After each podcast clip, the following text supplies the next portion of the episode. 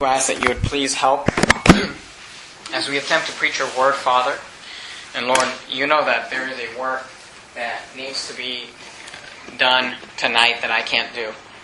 But Lord, I ask that you would help me to be used of you, that your Holy Spirit would come upon me, and that you would use me uh, to be able to help the people tonight, and that we would hear from you, Father.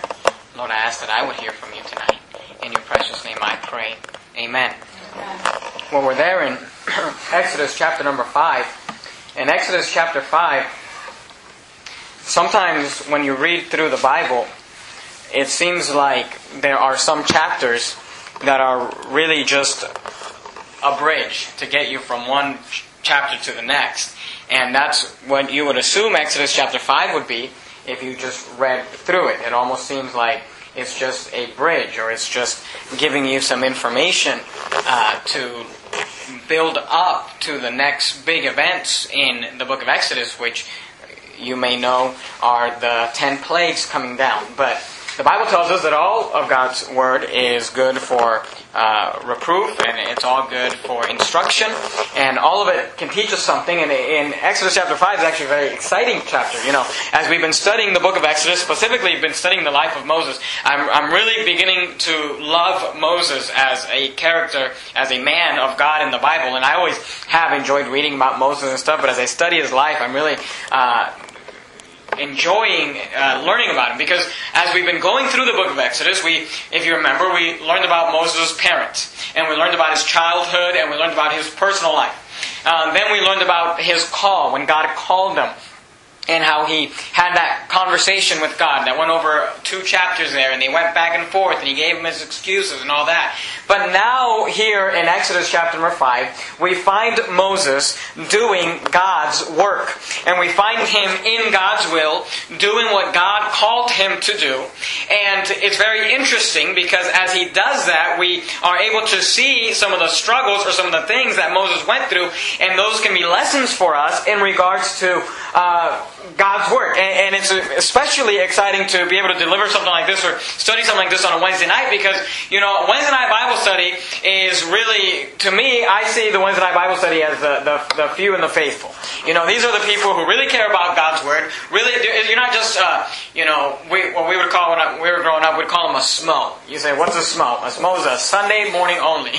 you know, and, and, that's not this crowd. You know, that's not the, the you know, the, the people that just go to church and kind of check it off. These are people who read their Bible, pray, love God, are interested in God's Word, you know, would take time out of their schedule to, to come out and, and, and study the Bible.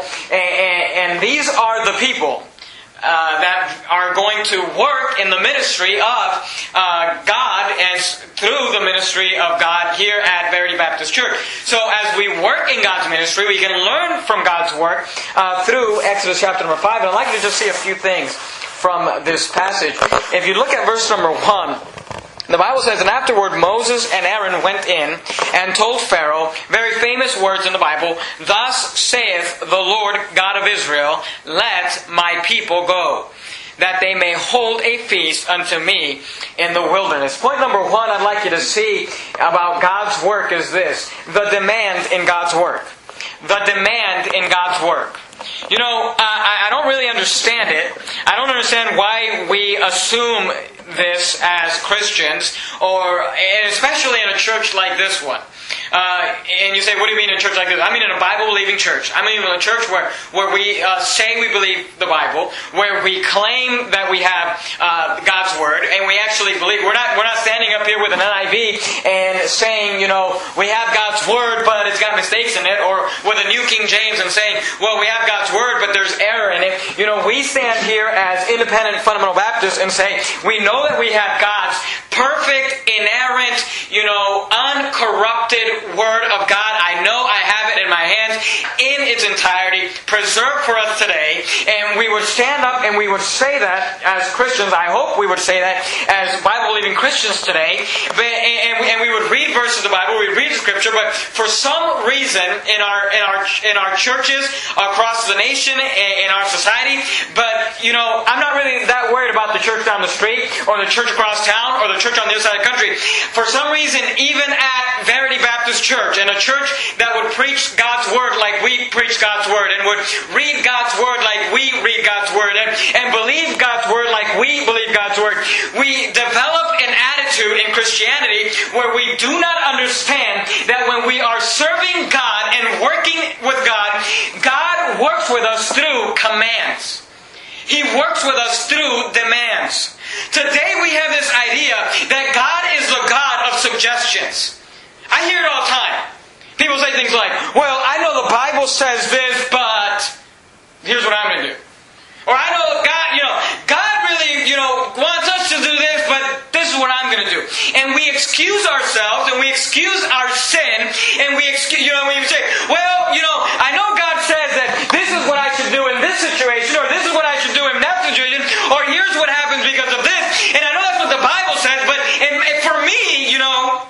here's what I'm going to do. And let me tell you something. If you're going to work for God, like Moses decided in chapter 5, he went down to Egypt, he said, Fine, God, I'm going to do your work, I'm going to do your ministry. The first thing that comes out of his mouth is not, Hey, Pharaoh, God is suggesting, or God would like it, or God was thinking. He says, Thus saith the Lord God, let my people go. Let me tell you something. If you're going to serve God and work for God, you got to understand the demands of God. The demands of God's Word. The demands of God in your life. This attitude of, well, I know the pastor said. Let me tell you something. If you ever, if these words ever come out of your mouth and I hear you, I, I might just, you know, blow a gasket. well, I, the pastor said that blah blah blah, but I'm gonna. No, you know, look, the pastor didn't say anything. Thus saith the Lord God. That's what we're worried about. God's word. You know, if the Bible said it, hey, that's the truth. Amen. But here's the thing: we'll say amen all day long, but yet we'll still justify ourselves. We'll still justify ourselves. Well, I'm, I'm you know, well, it's just this one little thing here, this one little thing there, or, or you know, I, I'm just doing this, and I know what the I know what the pastor said. Don't tell me what the pastor said. No, thus saith the Lord God. And if we're ever gonna, you know, see, we, we all like to get to heaven and be like Moses, but we don't want to live like Moses. And Moses understood this after two conversations over a period of two chapters with God. He understood this thing. He went down to Egypt, the most powerful nation on earth, to the most powerful man on earth, looked him in the face, and then, Thus saith the Lord. Because here's the thing that's all that matters. God's demand. The demand in God's work. Let me tell you something. If you're going to serve God, you're going to understand. God does not suggest things God requires. God says if you're going to serve me, you must live a certain way. You must do certain things. Those are not up for debate. Thus saith the Lord. That's what He said. Amen. And if you believe that, then you wouldn't have this attitude. Well, I know we shouldn't really be listening to that kind of music, but but the thing is that I, I, that's what I grew up on. I really like it. You understand what I'm saying? See, we have this attitude where we make excuses for everything.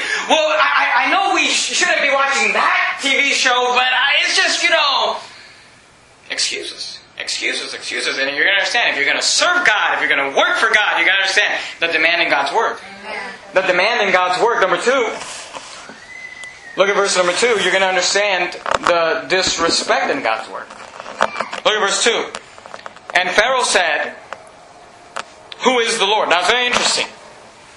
In verse 1, Moses says, Thus saith the Lord. And in verse 2, who Moses, the man of God, representing God, and Pharaoh, the leader of the world as we know it in this time, representing the world and sin and everything that's wrong, unbelievers. Moses says, Thus saith the Lord God, and in verse 2, the Bible says, And Pharaoh said, Who is the Lord? That I should obey his voice to let Israel go. I know not the Lord, neither will I let Israel go. Let me tell you something.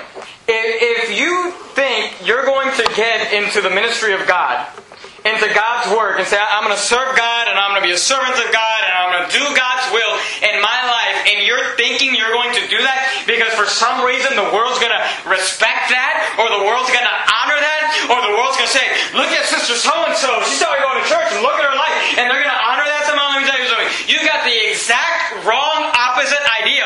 When you serve God, Moses, you get disrespect from God, from, from the world. They didn't, when, when Moses showed up and said, Thus saith the Lord God, they didn't say, Oh wow. They said, Who's the Lord? Why should we obey him? Why does it matter? Let me show you a few verses real quickly. Keep your finger there in, Exodus chapter 5. But look at uh, Hebrews chapter number 11. Remember we were there on Sunday morning? Hebrews chapter number 11. Go, if you just go to real quickly, I'd like you to see something. Obviously, I didn't preach through Hebrews 11 on Sunday morning, but it's a very powerful passage. We spent a little bit of time in Hebrews 11. But I'd like you to look at verse number 36. Hebrews chapter number 11. Look at verse number 36. Remember, we talked about those wonderful Christians who the Bible says of whom the world was not worthy. And in Hebrews chapter 11 and verse number 36, the Bible says, and others, when referring to these Christians, it said, and others had trial, look what it says, of cruel mockings and scourgings, yea, moreover, of bonds and imprisonment. The Bible says that one of the trials these people went through was mockings. You know what the word mocking means? It means it mock. It means to laugh at. It means to make fun of. It means to minimize. It means to not take seriously. It's, it's to joke about it. And it says that they they uh, had trial of not just mockings, but a very cruel mockings. Look at, uh, you're there in Hebrews. Go, go real quickly with me to Jude. Jude chapter 1. Jude is right before uh, the book of Revelation. Jude chapter number 1, look at verse number 18. Jude, chapter number 1, look at verse number 18. The Bible says, How that they told you there, look what it says, should be mockers in the last time, who should walk after their own ungodly lust.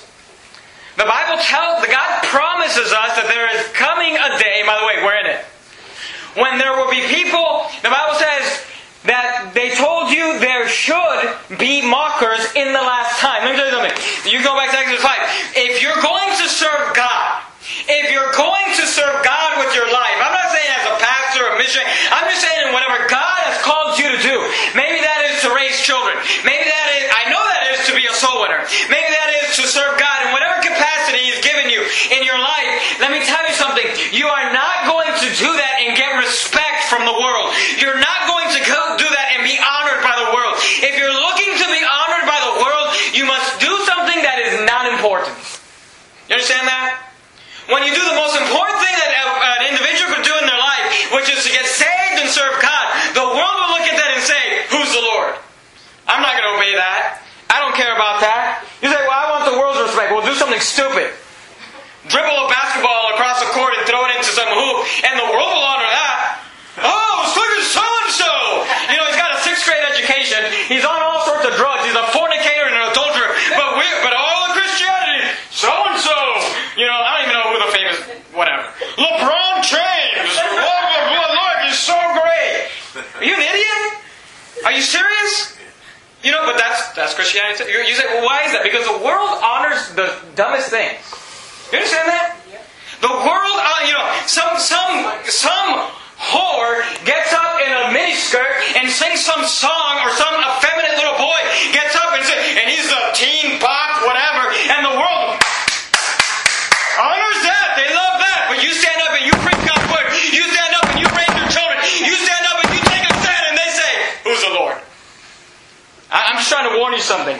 Because if we're we're gonna do something for God in this in this community and in the city and in this country, we're gonna have to have some people who understand what it means to serve God, who understands what it means to do God's work, and you're not going to serve God and have Pharaoh look at you and say, "Oh, great Moses, come on in." They're gonna say, "Who who is this God that you're serving?" They're gonna say, "Why should I obey His voice? Why should I let Israel go?" And they said, I know not the Lord, neither will I let Israel go. I said, number one, the demand in God's word. I said, number two, the disrespect in God's word. Number three, I'd like you to see the duty in God's word. Look at verse number three. The Bible says, And they said, The God of the Hebrews have met with us. Let us go, we pray thee, three days' journey into the desert and sacrifice unto the Lord our God, lest he fall upon us with pestilence or with sword. Now, this is a very interesting verse in, in the book of Exodus. Because when we think of the book of Exodus and we think of, the, of Moses and the children of Israel, who do we think of God pouring out his wrath on? The plagues. Egypt, of course. But look at verse number 3. And they said, this is Moses and Aaron, the God of the Hebrews hath met with us. That's Moses and Aaron's talking there. He, they're talking to Pharaoh. They said, Let us go, we pray thee. Three days' journey into the desert. Look what he says. And sacrifice unto the Lord our God. Look what he says. Pharaoh, you gotta let us go. Look, look what he said. Lest he, the word he there is referring to God. The word lest there means unless. He says, lest he, unless God, fall upon us. Who's the else referring to there? Moses, Aaron, the children of Israel. He said, Look, God's going to fall upon us with pestilence or with the sword. Now you say, Well, what is that about? Because God didn't fall upon the children of Israel with pestilence or sword. In fact, the exact opposite. When God rained down his plagues on the children of Israel, we'll see as we continue in the book of Exodus, he actually kept the children of Israel safe from that. When they had darkness, there was light in Israel. When they were, you know, when they had all sorts of different things happening, when the hail falling and people were dying, it wasn't happening for the children of Israel in Goshen. But Moses said, if you don't let us go, he's going to fall upon us. Now, here's what you got to understand, okay? This is what God had told them. God had said, You tell Pharaoh that you've got to go serve God. And this is what God said. He said, If you don't do it, Moses, and if you don't do it, Aaron, and if you don't do it, children of Israel, I'm going to fall upon you with pestilence or with sword. Now, here's the thing they did it. We just read about it. They went to Pharaoh. And they said, Thus saith the Lord, let my people go. Now, did, did he let them go? No, he didn't. And Moses and Aaron and the children of Israel did not have the ability to be able to force that hand. Pharaoh had that power there, and Pharaoh did not allow them to go. Now, let me, please, I, I want you to catch this. Please understand what I'm saying. Pharaoh did not allow them to go. Moses and Aaron did what they could to the point that they could. And here's the thing God's punishment didn't fall upon them. You understand that? God told them, You go down and you worship three days' journey in, in, in, the wilderness. And Moses and Aaron said, If we don't do it, God's going to punish us, and the pestilence is going to punish us. And they said, We are going to attempt to serve God because that's our duty. And when they went to Pharaoh and they said, Pharaoh, let us go. And Pharaoh said, No. Now look, that was no longer Moses and Aaron's fault. Because Moses and Aaron did what they could. And when Pharaoh stopped them, guess who the punishment fell on? Do you understand what I'm saying? Go with me real quick to Ephesians chapter number 6. Ephesians chapter number 6 in your New Testament. Ephesians chapter number 6. Look at verse 13. Ephesians chapter number 6. Look at verse 13. Ephesians 6.13, the Bible says this. Wherefore, Ephesians chapter number 6, verse 13, the Bible says, Wherefore take unto you the whole armor of God that ye may be able to withstand in the evil day. And I want you to notice the last phrase in verse number 13, the Bible says this, And having done all, look what it says, to stand. Do you see that? Ephesians 6.13. Wherefore take unto you the whole armor of God that ye may be able to withstand in the evil day, and having done all to stand. Verse 14, stand therefore, having your loins girt about with truth, having on the breastplate of righteousness. Let me tell you something. That word, you know, I, I read that and I think, God, you're, you're telling them to stand there? You're not telling them to advance? You're not telling them to fight? You're not telling them to go forward? But let me tell you something. He didn't say stand, okay?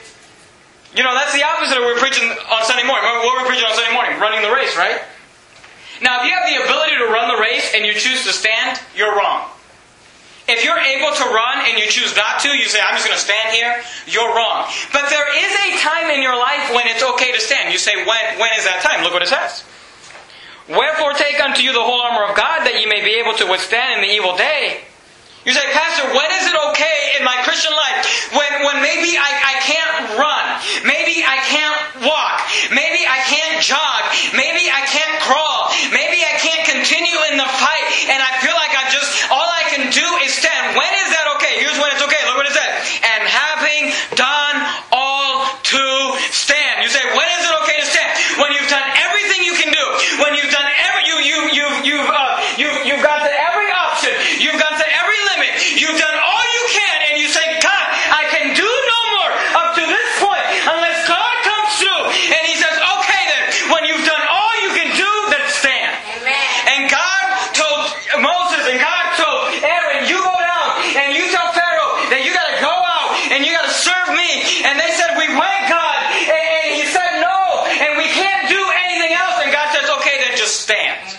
watch my wonders. Watch my power. He said, because when, when you get to the point where you've done all you can do, and you just need God to step in, that's the only time in your life when you're allowed to stand by, by, and just watch God perform a miracle. Amen. Until then, you better be running. Until then, you better be doing everything you can. You better be, you know, going to every option, looking at every every attempt, doing anything, you know, up to that point. But when it, there comes a point in your life where you say, God, I've done all. I, I can't do anymore. So what do you do? You just stand. Amen. You just stand.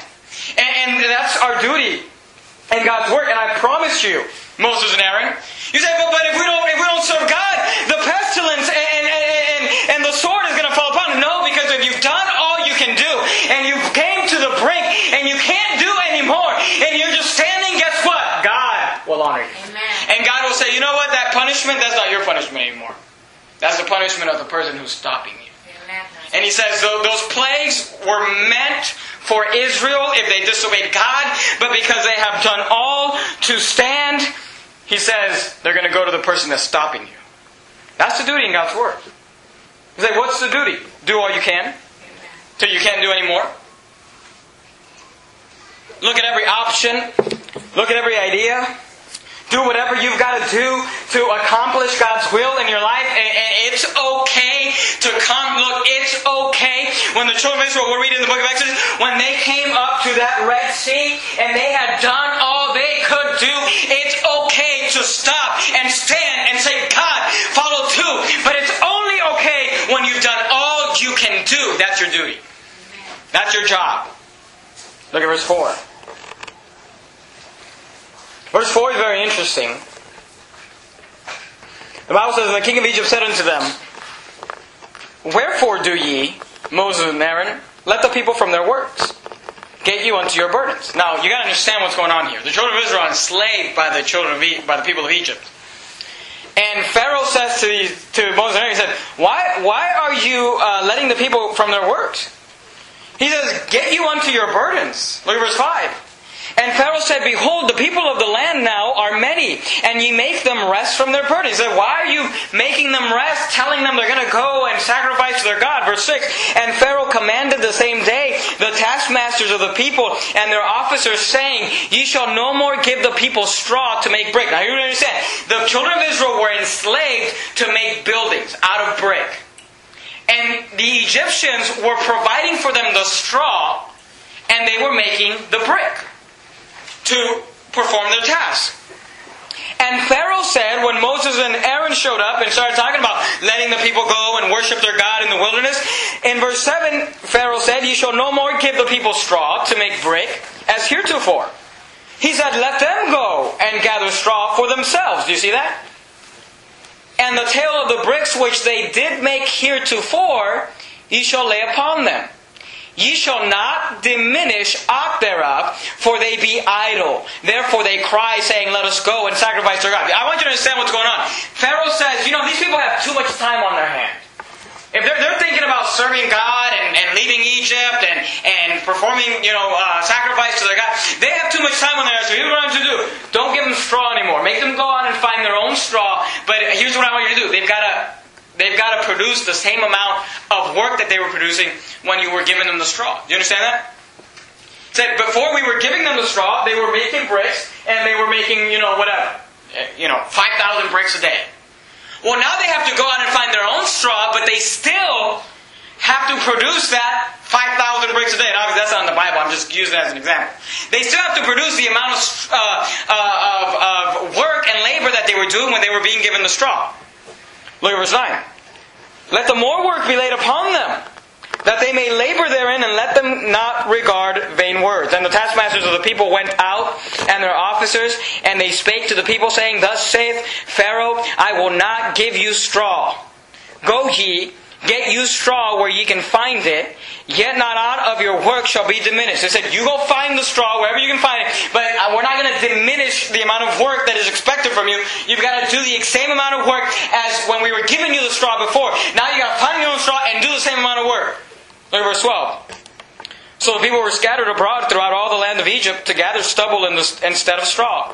And the taskmasters hasted them, saying, Fulfill your works, your daily task, as when there was straw. Do you see what they're saying? And you got they're, looking for straw and they're saying, get as much work as you were getting done when we were giving you the straw. Fulfill your task, fulfill your work. Look at verse 14. And the officers of the children of Israel, which Pharaoh's taskmaster had set over them, were beaten. Do you see that?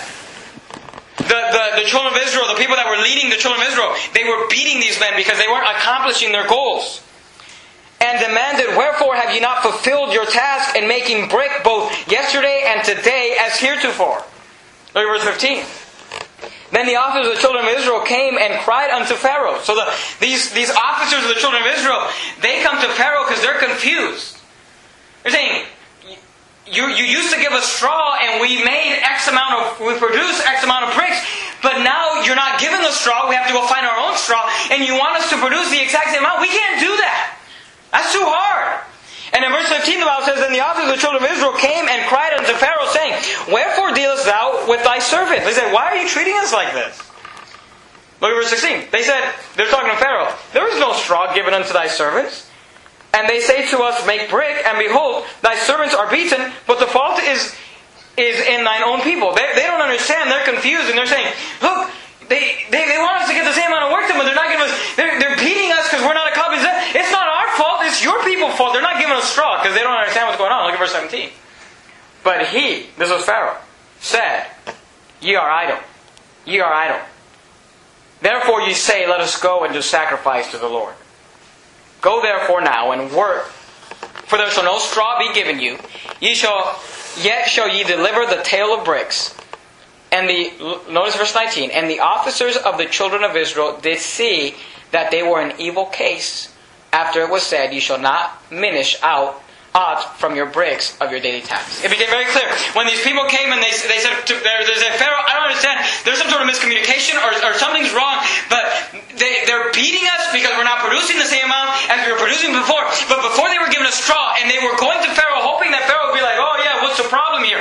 But instead Pharaoh said, you're idle. You're idle. And he said, here's why you're idle. Because you're talking to me about serving your God. And he said, we're not going to give you straw and you will perform the same amount or we're going to beat you. And the people, when they heard those words, they realized, man, we're in trouble. You say, what does that have to do with anything? Well, I told you we're talking about God's work, right? And I told you we were talking about the demand in God's work, and we're, do, the, we're talking about the disrespect in God's work, and we're talking about the duty in God's work. But I, I'd like you to notice something that there is a diamond in God's work. Just last, I don't know when it was, Sunday night or last Wednesday night, uh, Brother Hudson and I were talking after the service, and he, he he gave he told me this analogy, and I've heard it before, but I thought it was very very fitting to the text. Uh, that must have been a word that God wanted me to hear. But it, we were talking about how diamonds are produced, and you know I, I believe diamonds are made out of coal. Does that, anybody know that that to be true? What was that carbon? Carbon. Okay, but you know, okay, I didn't know that. So anyway, they're made out of carbon, whatever. But um, what we were talking about, Brother Hudson and I, or Brother Hudson was explaining to me, is that the way you make a diamond is by the amount of pressure that that is put upon it. You know, whatever, whatever it is that you're that's going to produce a diamond there. And it's pressure and heat, which we know there's a temperature pressure relationship. The more pressure there is, the more heat there's going to be, and all that. But that, that's how you make diamond, and that's why they find, you know, uh, diamond. I don't know what they call them, diamond mines or whatever. Whenever they find an area that they they they're able to find diamonds in, is because there there's carbon that has been pressurized for a certain amount of time, and that has grown that uh, what we would consider something of no value because of the amount of pressure and the amount of heat into something that today we consider very valuable a diamond. You know, some, something that, that, that people pay thousands of dollars for. And it's very valuable and it's very indestructible. It's very it's something uh, uh, of, uh, of, of, of, of a lot of expense. But I want you to understand something. If you're going to get into God's work, I want you to, and I've said this before, but we need to just say it again. If you're going to serve God, there's a there's the diamond effect, the diamond theory in God's work. God was ready to work with the children of Israel. But when Moses showed up, God said, I need more pressure.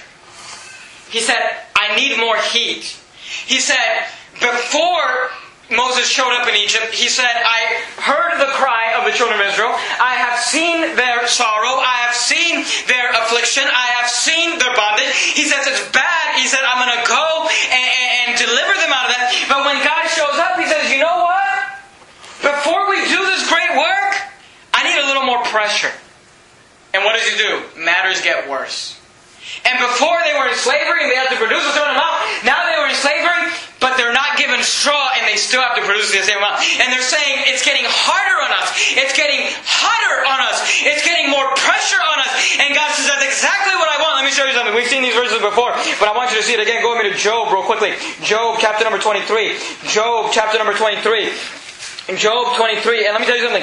The trial that God puts us through in our lives, the tribulations and the storms and the things that God puts us, you say, why is it that God, sometimes I, you know, I, I, I'll feel like I literally have a burden on my shoulder. You say, why is that that sometimes I feel like there's just so much pressure on me? And, I want God to kind of release that a little bit and, and get that off of me. But why is it that God is doing this? And the children of Israel would, would think this.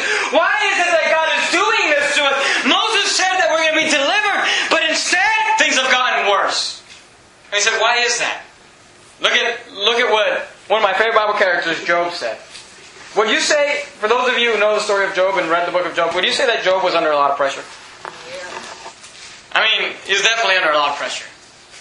He was under a lot of a big trial there in his life. Lost all his children, lost all his wealth, lost his health. His wife turned against him.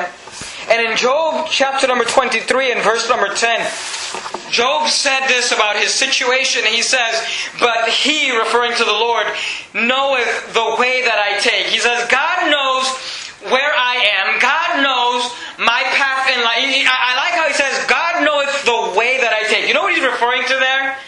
The path that I'm on. The course that I'm running. He says, God knows where I am in life. He says, but He knoweth the way that I. Here's what Job is saying. Job is saying, God knows that I've lost my children. God knows that I've lost my health. God knows that I've lost my wealth. God knows that my wife has turned against me.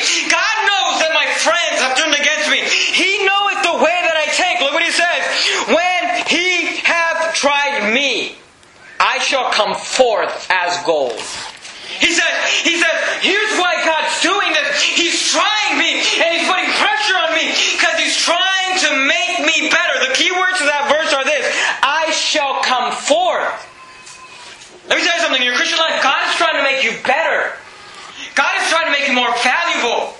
God is trying to make you more expensive. God is trying to try you to make you gold, put pressure on you, make you a diamond, but the only way you do that is by adding pressure and by adding heat. And in your life, when you say, Why is God putting me through this? Why am I going through this? Why can I not get any relief? Let me tell you something. God's trying to make you better. Amen. God's trying to make a diamond out of you. Job said, I know that God knows where I am in life, and I know that I shall come forth as gold. He said, I will come forth better than I am. I will come out of this trial more uh, submissive, more sacrificial, more holy, more right with God. He said, I will come forth as gold. That's the point. Amen, Pastor. See, but God needs to put pressure on you to purify you. And that's why the diamond. What, what's what's more expensive, a diamond that you look at and it's cloudy, or a diamond that's clear? A clear diamond, obviously. You say, well, how do you get a clear diamond? More pressure, more purification. How do you get better quality gold? More fire, more purifying. God, he, Job said, I shall come forth. He said, God is making me better. God is making me stronger. God is making me purer. God is making me clear. When you're going through something in life and you say, why is it that God is putting me through this? Why is it that I'm going through this pressure? Why is it that I, I, I can't get any rest? I can't get any sleep. I can't get any, you know, uh, joy. I, I, I feel like I, I'm going to have a nervous breakdown. Why is it that you, God's trying to get something rid your life. He's trying to purify you. He's trying to make you better. And my guess would be it's probably sin. My guess would be is that it's sin for all of us. He's trying to make us better than we are. So, well, what is he trying to get rid of? Probably the thing that you know that he doesn't like. Probably that thing that you said, well, I know the Bible says, but I'm still gonna. That thing, that's why the pressure's on. That's why the fire's hot. He's trying to make you better. See, if you understood this, most of us would probably say, I don't want to serve God. But if you would say, you know what, I want to, like the Apostle Paul, be able to say, I have fought a good fight, I have finished my course, henceforth there is laid up for me a crown of righteousness. If we want to end our lives like Moses and like Paul and like David and like the great men of God in the Bible, you're going to understand that if you're going to do that with your life, you're going to serve God with your life, there's going to be a diamond effect a pressure put on your life. And God says, when you say, why are you doing that, God? Because He's trying to make you to come forth as gold. That's what He's trying to do. Go back real quickly, look at verse 20. Exodus chapter number 5, look at verse 20. Exodus chapter 5, look at verse 20. But see, unfortunately, when God does this in people's lives, see, when the pressure's on, you ought to be excited. Say, why? Because you know God's working. Because you know God sees value in you. Because you know God sees the, that there is something worth investing in, and he, and he sees there's something worth working on, and He sees there's something worth doing there. But unfortunately, most of us, when the pressure is on, instead of saying like Job, hey, God knows where I'm at, and I shall come forth as gold, instead we say, I don't want that. And there's a danger in God's word. There's a danger in God's word. Sometimes, when people only come to church on Sunday morning, and, they, and that's all they ever do, and they do that for years, that's a very comfortable zone. Sometimes as a pastor, I'm very comfortable with that. I'll, I'll be very honest with you, and I don't take this the wrong way, and I don't even know if I should really be explaining this to you. I, I want you to serve God, and I, I that's my goal in life. But sometimes when I see people start to grow, when I see people start to take those steps, of, of, of, growth. You know, uh, they, they started coming to Wednesday night Bible study. They start showing up for Sunday night. They start expressing they maybe want to go slowly. And they start saying, "Hey, Pastor, I was reading my Bible, and I start seeing that growth." So a part of me starts getting a little afraid. You know why?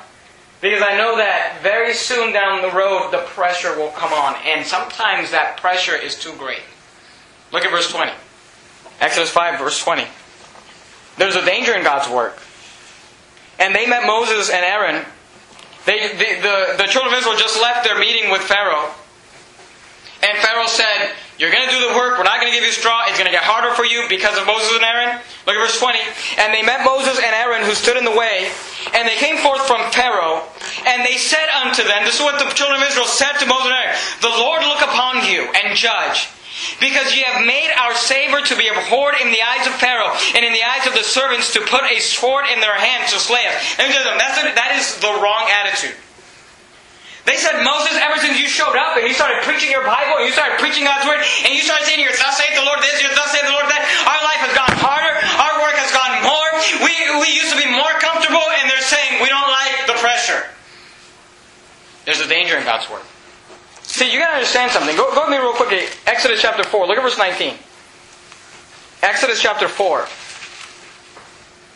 Look at verse 19. Do you remember when God was calling Moses? Look what he said. And the Lord said unto Moses in Midian, Go return into Egypt, for all the men are dead which sought thy life. That's not the verse I want. Good night. Exodus chapter 4. Hmm. Verse Give me one second.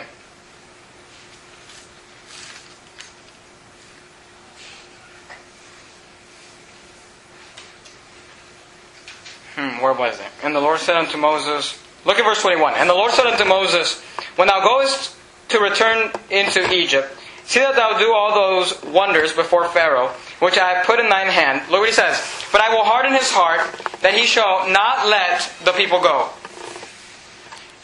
And I want, I want you to understand something. There was another verse that I that that's a, another verse I wanted to show you. But there's another verse. It's somewhere in chapter four, but I can't think of where it is right now. Where he said, he told him, "I am sure that the king of Egypt will not let you go." God told him when they showed up before Moses ever left. He said, "Look, I, I know that Pharaoh's not going to let you go." See, everything that's happening right now, God already told them that. God told Moses that, and Moses was supposed to tell the children of Israel that. Let me say something to you. This is why this type of preaching is so beneficial. That someone is warning you, hey, before you step out and you run that race, before you step out and you serve God, before you step out and get serious about your Christianity, stop playing church and start playing games, and let me just warn you right now that the pressure is coming. There's something beneficial about that because then you can be prepared like Job and say, hey, God's doing a work in me. That's what's wrong with so many of the churches in our nation today because it's all a positive only, happy, God loves you, nothing bad's going to happen to you. Let me tell you something. Mocking will come, persecution will come, hard work will come, pressure will come if you choose to serve God. There's a danger in God's word.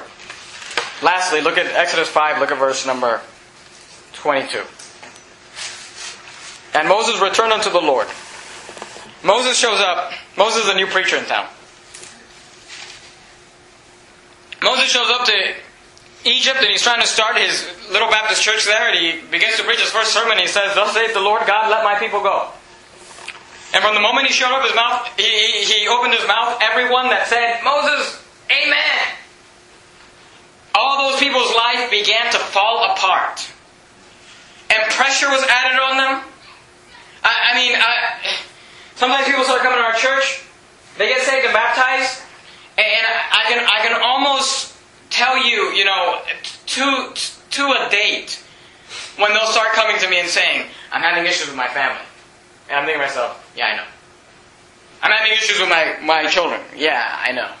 I'm having issues with with my with, uh, with, this or at work or or that, or that issue, you know, that and, and that's normal. And you say, well, why is that? Here's why. Because when you start serving God, the pressure's on. When you start serving God, and the heat gets on. When you start serving God, God says, I don't like you to just be some worldly, lazy Christian. He said, I'm trying to make you something better. I'm trying to make you a diamond. I'm trying to make you gold, but I can't do that while you're comfortable. I've got to add heat. Amen, amen, amen, But look at what Moses said, verse 22. And Moses returned unto the Lord and said, Lord, wherefore hast thou so evil entreated this people? And look at the last phrase of verse number 22, probably the saddest statement in this passage. Moses says, Why is it that thou hast sent me? Have you ever thought that to yourself?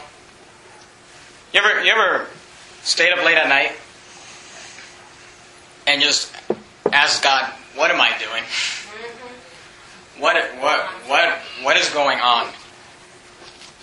This whole thing is falling apart, God. He says, Why is it that thou hast sent me? Look at verse 23. For since I came to Pharaoh to speak in thy name, he hath done evil to this people. Neither hast thou delivered thy people at all. Let me tell you something. There is doubt in God's word. Sometimes you set on this race and you say, I'm going to serve God. And you come to church on a Sunday morning and I try to encourage you and say, tell you put on your spiritual running shoes and get in that fight and, and go do something for God and live for God. And you say, Amen, Pastor, I'm going to do that. And you're in, and you're in chapter 4. and then chapter 5 shows up in life and you're like, what's going on? Let me tell you something. It's coming. The fight is coming. The heat is coming. But, and, and, and the doubt is coming. There's a quote in our bulletin this week. I didn't, I didn't put it there, my wife put it there. But I thought it was a very fitting quote by one of my heroes, Dr. Jack Hyles. He said this, and it's in our bulletin, you got a bulletin, you can look at it. It says, Faith is asking, faith is believing, faith is doubting. And sometimes, you know, you, you may read that you think, what, what? Faith is doubting? Let me, let me explain something to you. Sometimes in your Christian life, you may doubt. You may pray and say, God, this is what I need. And in your mind, you're like, there's no way that's going to happen. But here's, here's the beautiful part of this quote faith is asking, faith is believing, faith is doubting. But when you're doubting, here's what faith is stepping out anyway. And Moses went to God and he said, God, from the moment I got, he said, Why hast thou sent me unto these people?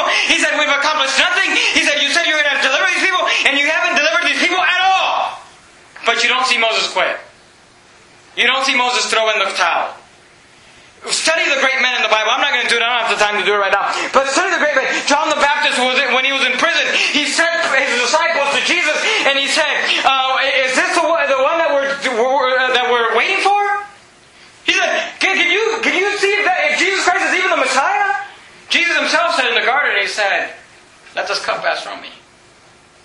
Look, sometimes in your walk, you're going to say, What am I doing? Is this even worth it?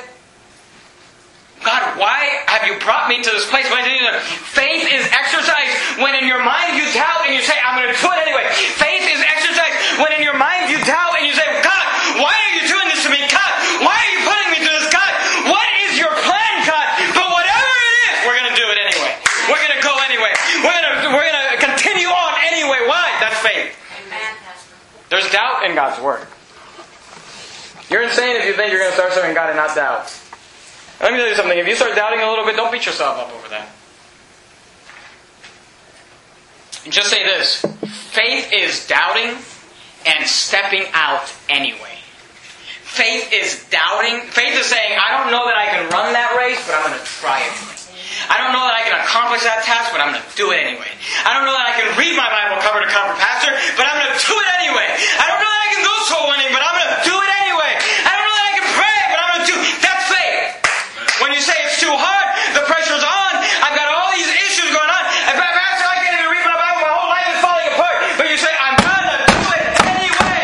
That's when you serve God. That's when you get to the place where you, like Moses, say, Hey, you got to say those famous words. Thus saith the Lord God of Israel, let my people go.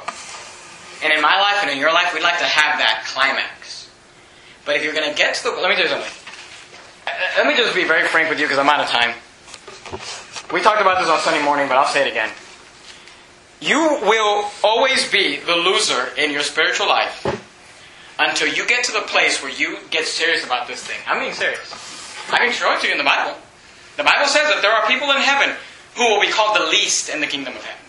Say that. But in heaven, yeah. In heaven, there, there are certain Christians, the Bible said, Jesus Christ said, they'll be called the greatest, and there's going to be certain Christians that are going to be called the least. Let me tell you something. Least. When you get to heaven, you're not going to blame it on this pastor. You're not going to say, well, nobody ever told me that. I told you that if you're going to be successful in your Christian life, you're going to have to get serious about God's demands, about God's duty, about doing, working for God and the pressure and the time. I told you that. Let me ask you one, one question. When are you going to get serious about it? Pastor, I don't want to serve God. I know, but talk is cheap. When are you going to get serious and start actually removing sin out of your life? And actually start removing filth out of your life? And actually start saying, okay, God, you have my attention. You say, well, Pastor, where do I start? Uh, I don't know, maybe with your television. You say, well, Pastor, where do I start? Maybe with your CD rack. Pastor, where do I start? Maybe with your movie case, but with your TV guide. Maybe with whatever, whatever your alcohol. Yeah, that's really a good place to start. Maybe throwing out your NIV and your New King James and anything that's not the Bible. Whatever it is in your life that you say, this is not pleasing to God, and this is not what God wants in my life. Maybe it's the filthy words that come out of your mouth. Maybe it's a bad attitude in your heart. Maybe it's those things that you do that you know that you say, I would never do that in front of my parents, or I never do that in front of the pastor, I never do that in church. Maybe those things are the things you need to get rid of and say, God, I get the point. You're trying to make me gold. That's when you'll serve God. And by the way, that's God's work. Well, the church down the street told me that God's work is just going out and giving the homeless a sandwich. Go ahead and do that. But if you want to be a Moses and be able to get to heaven and say, God, I preached to those in bondage. Thus saith the Lord God, let my people go, and they were delivered. Say, are we talking about slavery? No, we're talking about salvation. Delivered out of spiritual bondage. You say you want to be that Moses? You want to be that man? It's going to take work. It's God's work. It's not a game. Let's bow our heads in order. Dear Heavenly Father, Lord, I just ask if there'd be one person, one young person, one adult, somebody, if only one person would say tonight, I'm in, God. I'm in. I'm not half in, half out. I'm not a hypocrite about this anymore. I was a hypocrite about it. I was hiding things. I was doing things. I was excusing myself, but not anymore, God. I'm in. I want to be like Job and come forth as gold. Father, if you'd allow us to produce one Job, man, what we could do in this community. But I'm afraid that we're all just a little too comfortable. And a little too comfortable just playing church. Father, I pray you do a work in my life. In your precious name I pray. Amen.